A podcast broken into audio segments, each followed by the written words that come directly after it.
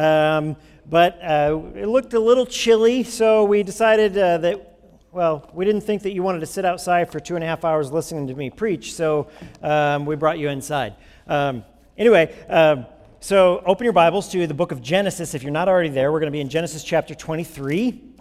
Genesis 23, and this chapter um, is covering uh, really, the, really the big thing that happens in this chapter is the death of Sarah. Now, the death of Sarah is a huge event in the life of Abraham, but the death of Sarah is not what Genesis chapter 23 is about. Okay, so remember, we have, uh, as we've gone through the life of Abraham, we've seen some pretty incredible things take place. We've seen Abraham uh, obey in mighty ways, um, and we've also seen him fail.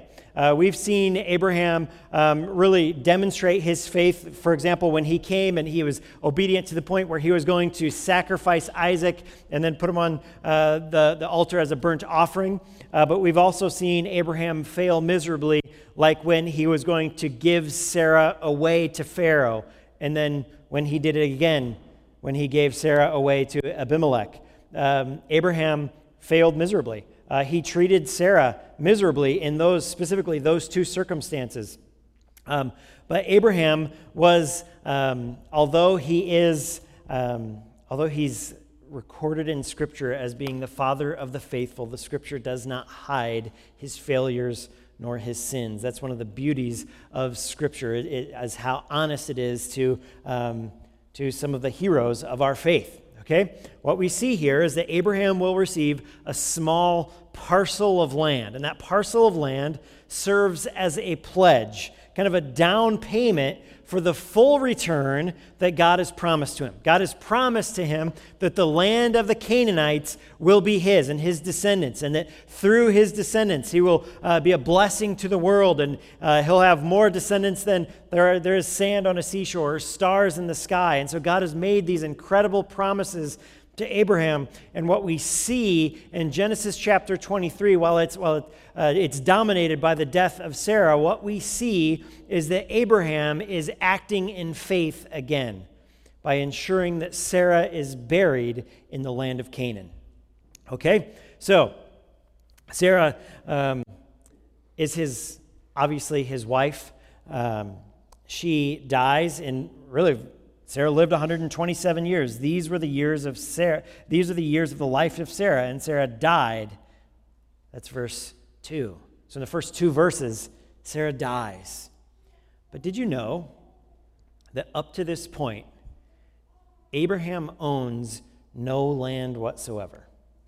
Abraham is a very uh, wealthy person. He has, uh, he has livestock and he has servants. Uh, he has a lot but he does not have land. Okay? And so when Sarah dies, Abraham has nowhere to bury her. He cannot take her out, you know, and, and bury her up, up on the hill that, that he owns by his house. In fact, at this point, Abraham and Sarah really have had, have had no home. And, so it's only after her death that he would own any land whatsoever, and that land that he does come to own is simply a field. And that field is purchased just to bury his dead. So Abraham had journeyed the whole course of his life and owned no land. And up to this point, he just ends up buying a small parcel in the land of promise. But that parcel was a pledge of the hope to come. And that's the point of the chapter. Let's, let's, uh, let's pray. Dear God, thank you so much for this morning. Thank you for the opportunity to worship you. God, we thank you for the opportunity this morning to gather together and, and to sing to you. Uh, God, we, we thank you so much that, that you have called us to do that as the body of Christ. We thank you that we get to open up your word and, and we get to see how you have revealed yourself to us. And, and you, we, we can study your word so that we can be transformed and sanctified. God, we thank you so much uh, that we can trust the scriptures. We know that they're true, they're reliable. We thank you uh, that we can believe your promises because you are faithful. God, we pray that this morning we would not be distracted by the things of this world. God, that, that as we walk into the room and it's set up differently, that that wouldn't throw us off from worshiping you. Father, you are wonderful. We worship you because you're worthy of it. We love you because you first loved us. Father, we thank you so much for the opportunity to worship you together as the body of Christ. We pray these things in Christ's name. Amen. Amen. Over and over in this chapter, it's stressed that Sarah died in the land of Canaan, that she was buried in the land of Canaan, and that Abraham uh, got this, this uh, field. He, he bought this field with the cave, he bought it from the Hittites in the land of Canaan. It is very specific that this occurs in the land of Canaan. And so I'm going to ba- break the chapter down into five parts. First, uh, look the first two verses. You see the description of the death of Sarah. Uh, immediately after that, Abraham uh, has finished his, his mourning and uh, he uh, arises in verses 3 through 6. Then we come to the second section where he approaches the elders of the city and asks them to sell him a place where he can bury his dead. Then in verses 7 through 11, after he has first made the request, the elders uh, of the city have responded with their own basically counter offer. And Abraham very politely and respectfully approaches the elders of the city, makes a specific offer for a specific place in a specific field owned by a specific man. Okay? He, he tells them exactly what he wants to buy. All right? So uh, then the third section, 7 to 11 uh, that the request is again substituted. Uh, there's a counteroffer made. And then uh, the fourth section is in verses 12 to 16. There, Abraham eventually agrees to pay an outrageous price for this field, which was owned by Ephron the Hittite. All right, and then finally, in verses 17 through 20, it's recounted that Abraham is now a landowner in the land of Canaan. But what does he own? He does not own, you know, a huge, uh, you know, property. He owns a burial plot, right? That's it. That, that's what this man owns. Now, let's jump in. Let's, let's uh, walk through it. Uh, first, looking at the death of Sarah in verses 1 and 2. All right? The story of Sarah's death is recorded just in the very first two verses of this chapter. All right? Now, remember what happened in the chapter before.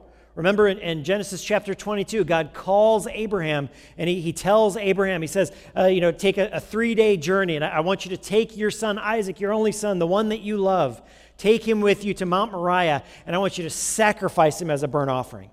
And Abraham obeys. Abraham walks three days with Isaac, and he takes him up. Uh, up the mountain, and he plans to sacrifice him there to the point where he raises the knife while Isaac is on the altar and God intervenes and provides a substitute, right? And then God has reinstituted the promise. And so, uh, what we have here is God uh, confirming his promise and then providing uh, also Rebecca as a wife. And so, Sarah's at the end of her life at that point. And then in 23, Sarah lived 127 years. 127 years.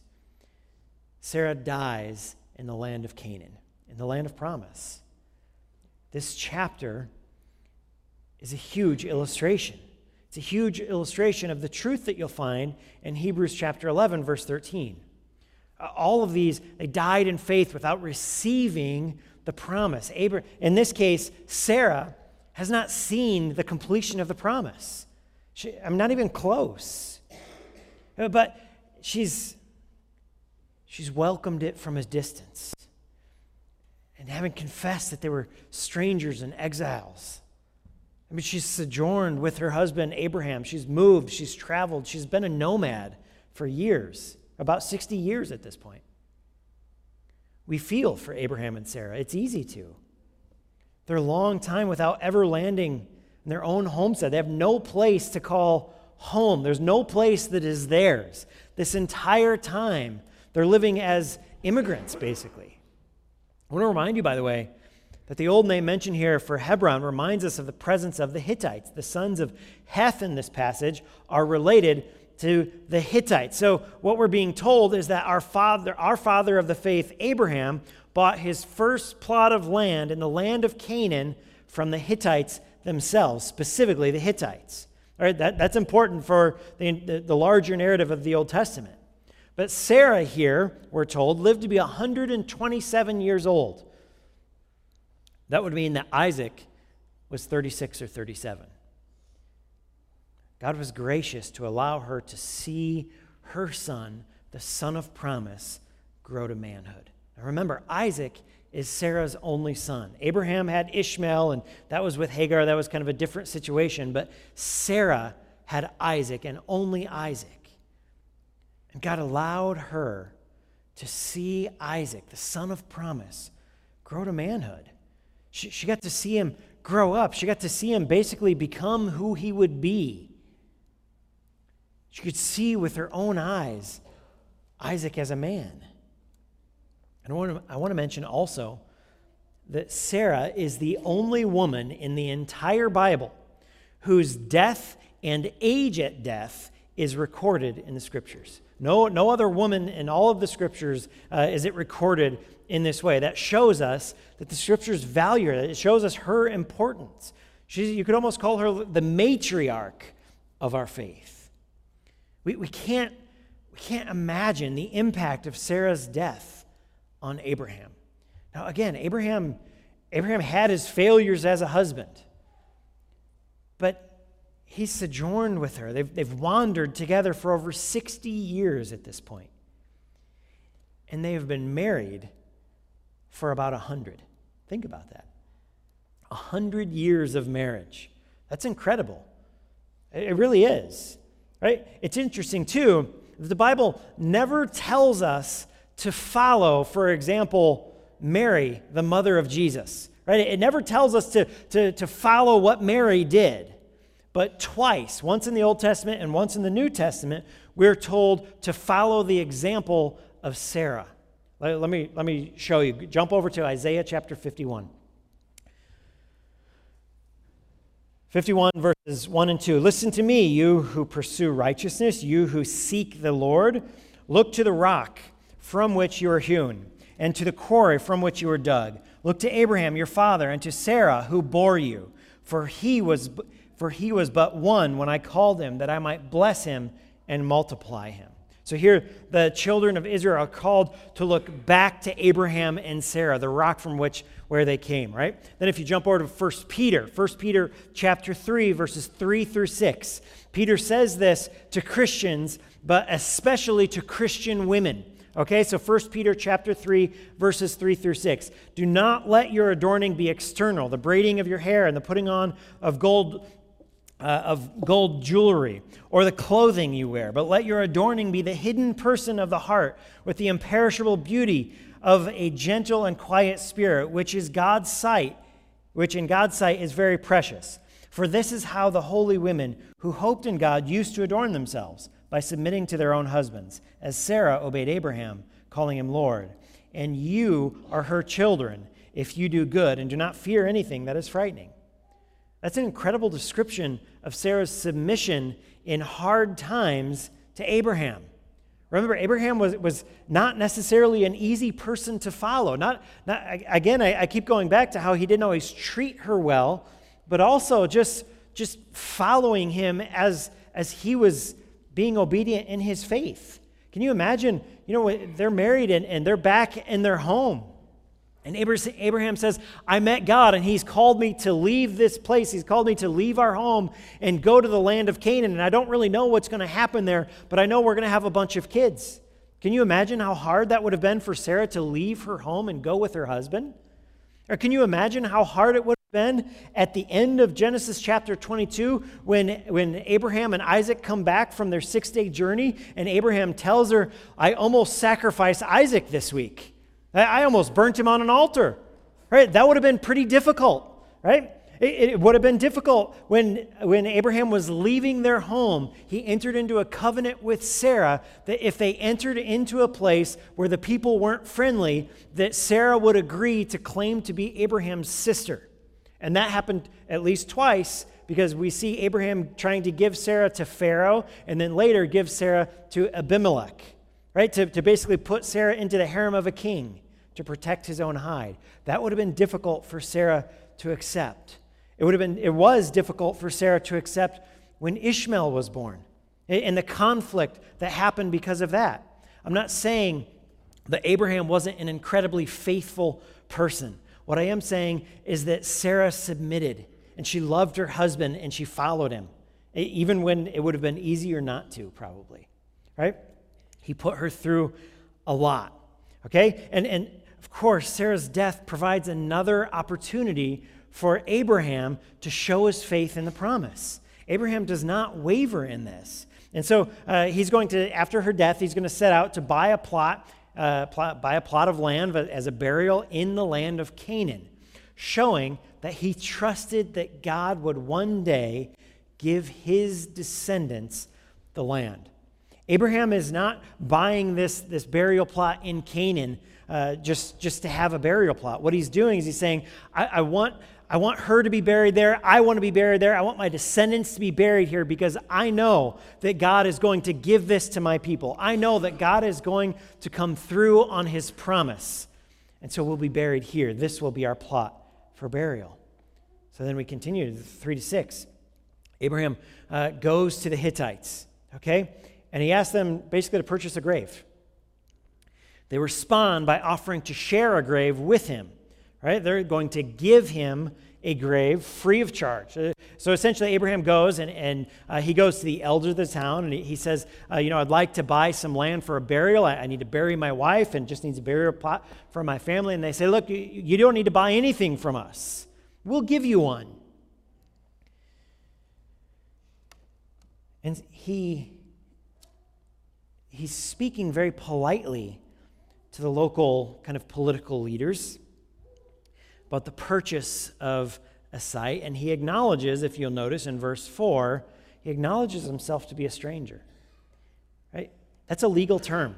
That's not saying like, he's not just saying, you know, I know we don't know each other very well. He's, it's a legal term. In other words, he's saying, I acknowledge that I'm an immigrant, that I'm a nomad. I acknowledge eh, that, that I'm not from here. I'm not of your people. I acknowledge that I don't have the same rights as, as your people would. He's saying, Will you do me the favor of selling me a burial plot? Right? As, as, a, as, an, as a nomad, he doesn't have the right to buy land. And so he's, he's coming in and he's saying, Can I? Will you do me the favor of selling me the land?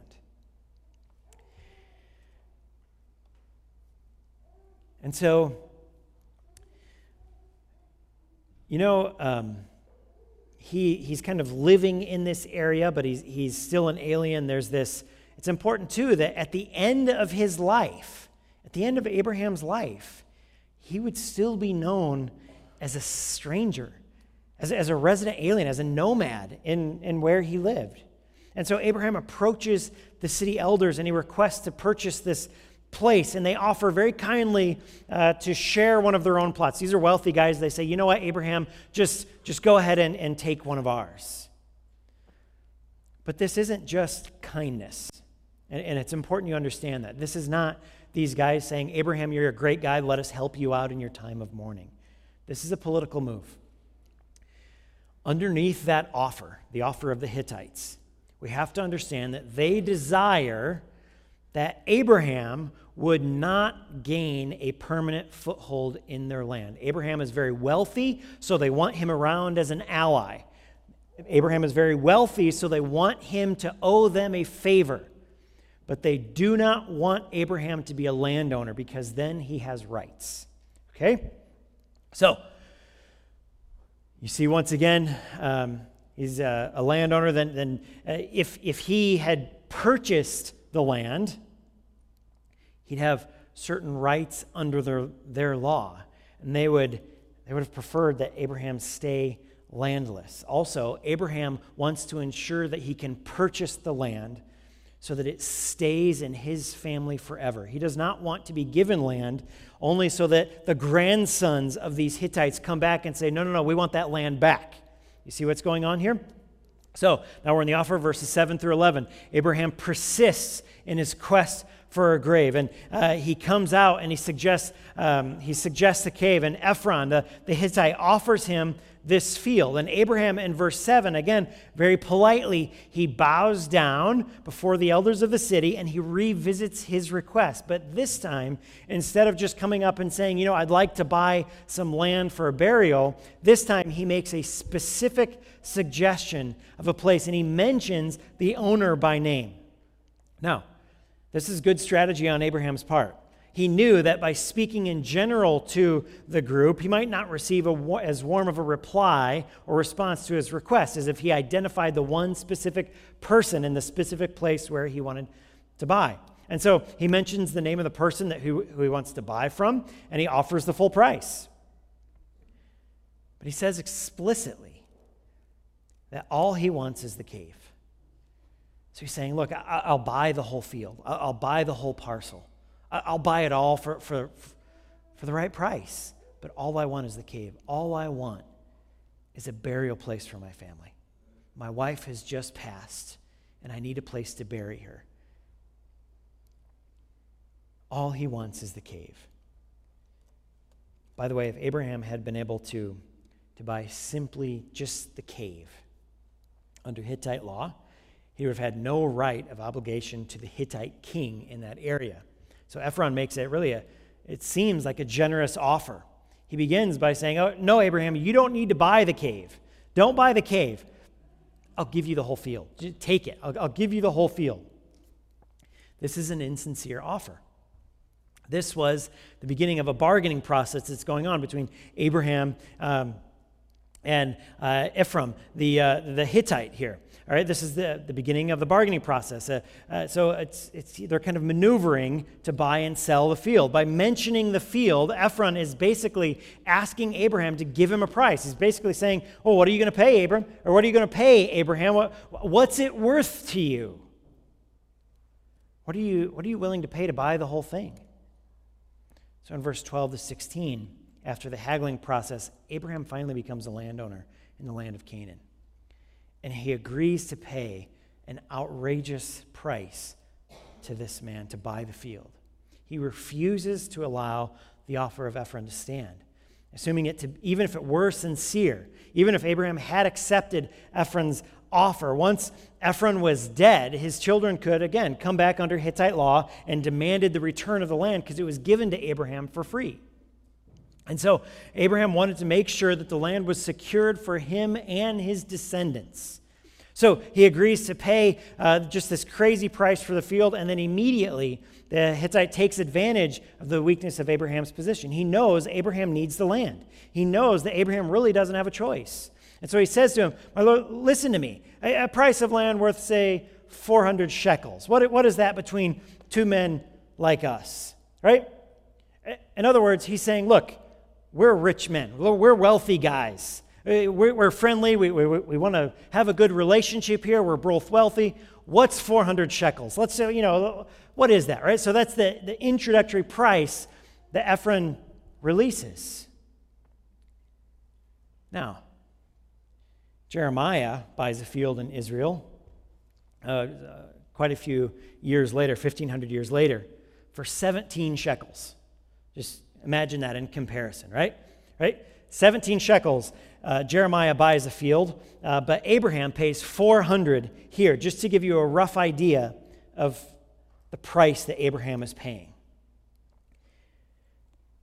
It's a huge price for this field.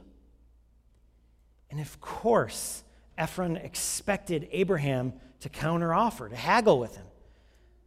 But Abraham's response takes him by surprise.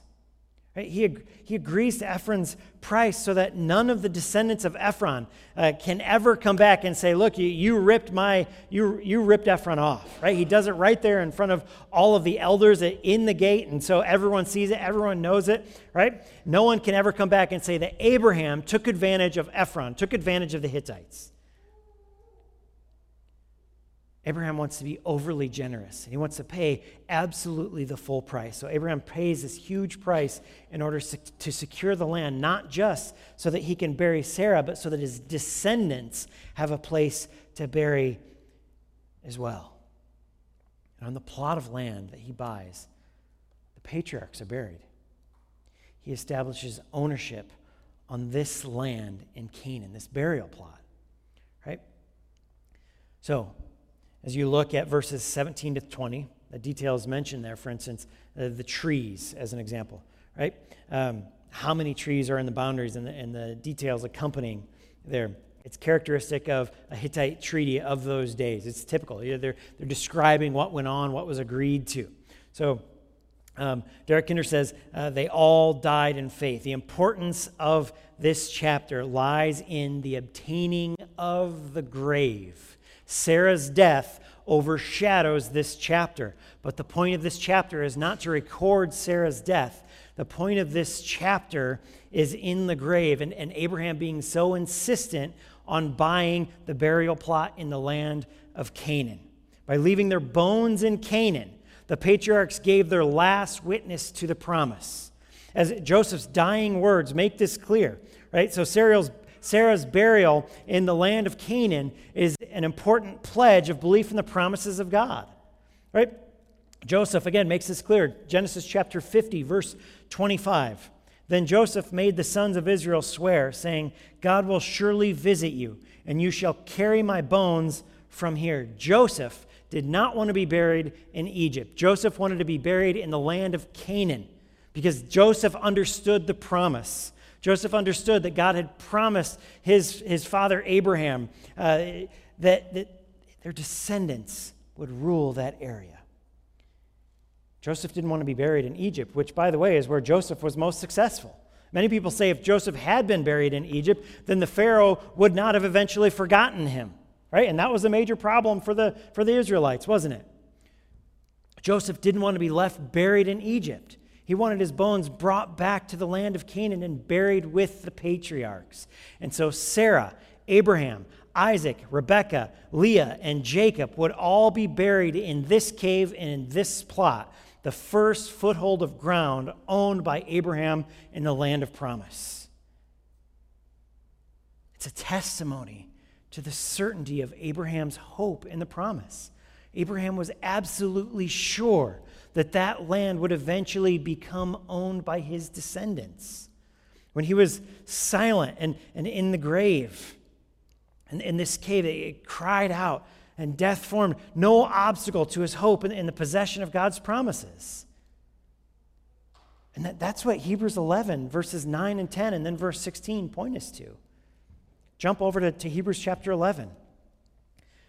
Hebrews 11, 9 and 10. By faith, he went to live in the land of promise, as in a foreign land, living in tents with Isaac and Jacob, heirs with him of the same promise.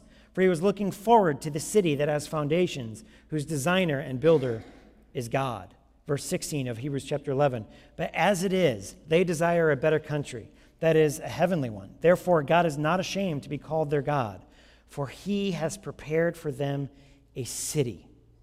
This, this is a story. This is a story about persevering to the end, fighting the good fight, trusting in God and in his promises, and waiting on him, even when the promise seems unfulfilled. As Abraham and Sarah entered into the, to the, to the twilight of their lives, Abraham never wavered in believing the promise. And as he lost his wife of about a hundred years, this incredible woman that he loved, as he lost her, he insisted that she be buried in the land of promise because he knew that God would fulfill his promise through the descendants. He knew that his descendants would one day occupy that land, and he wanted his family, he wanted the patriarchs to be buried there. Their faith never wavered at the end of their lives. It's incredible. I, I pray that God would allow us the, to have the faith of Abraham and Sarah. Let's pray. Dear God, thank you so much for this morning. Thank you for the opportunity to worship you. We thank you that uh, we thank you that you are good. We thank you that you are kind. We thank you. Um, we thank you that, that we can trust your promises. We know that you will fulfill them. We thank you that you, uh, you do what you say you're going to do. God, we thank you that through Christ we can be your daughter, your son. God, we know that, we know that, um, that our good works, our morality, our behavior is not enough to make us right before you. But God, we know that, that Christ's sacrifice at Calvary is more than enough.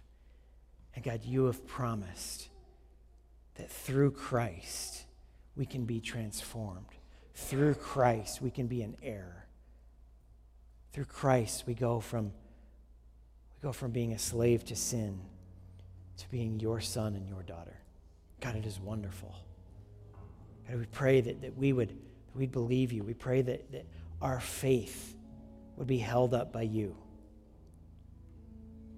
Father, we thank you so much for the gift of salvation. We thank you so much for the gift of faith. Father, we love you, we praise you, and we worship you. We pray these things in the name of your Son and our Savior, Jesus Christ. Amen.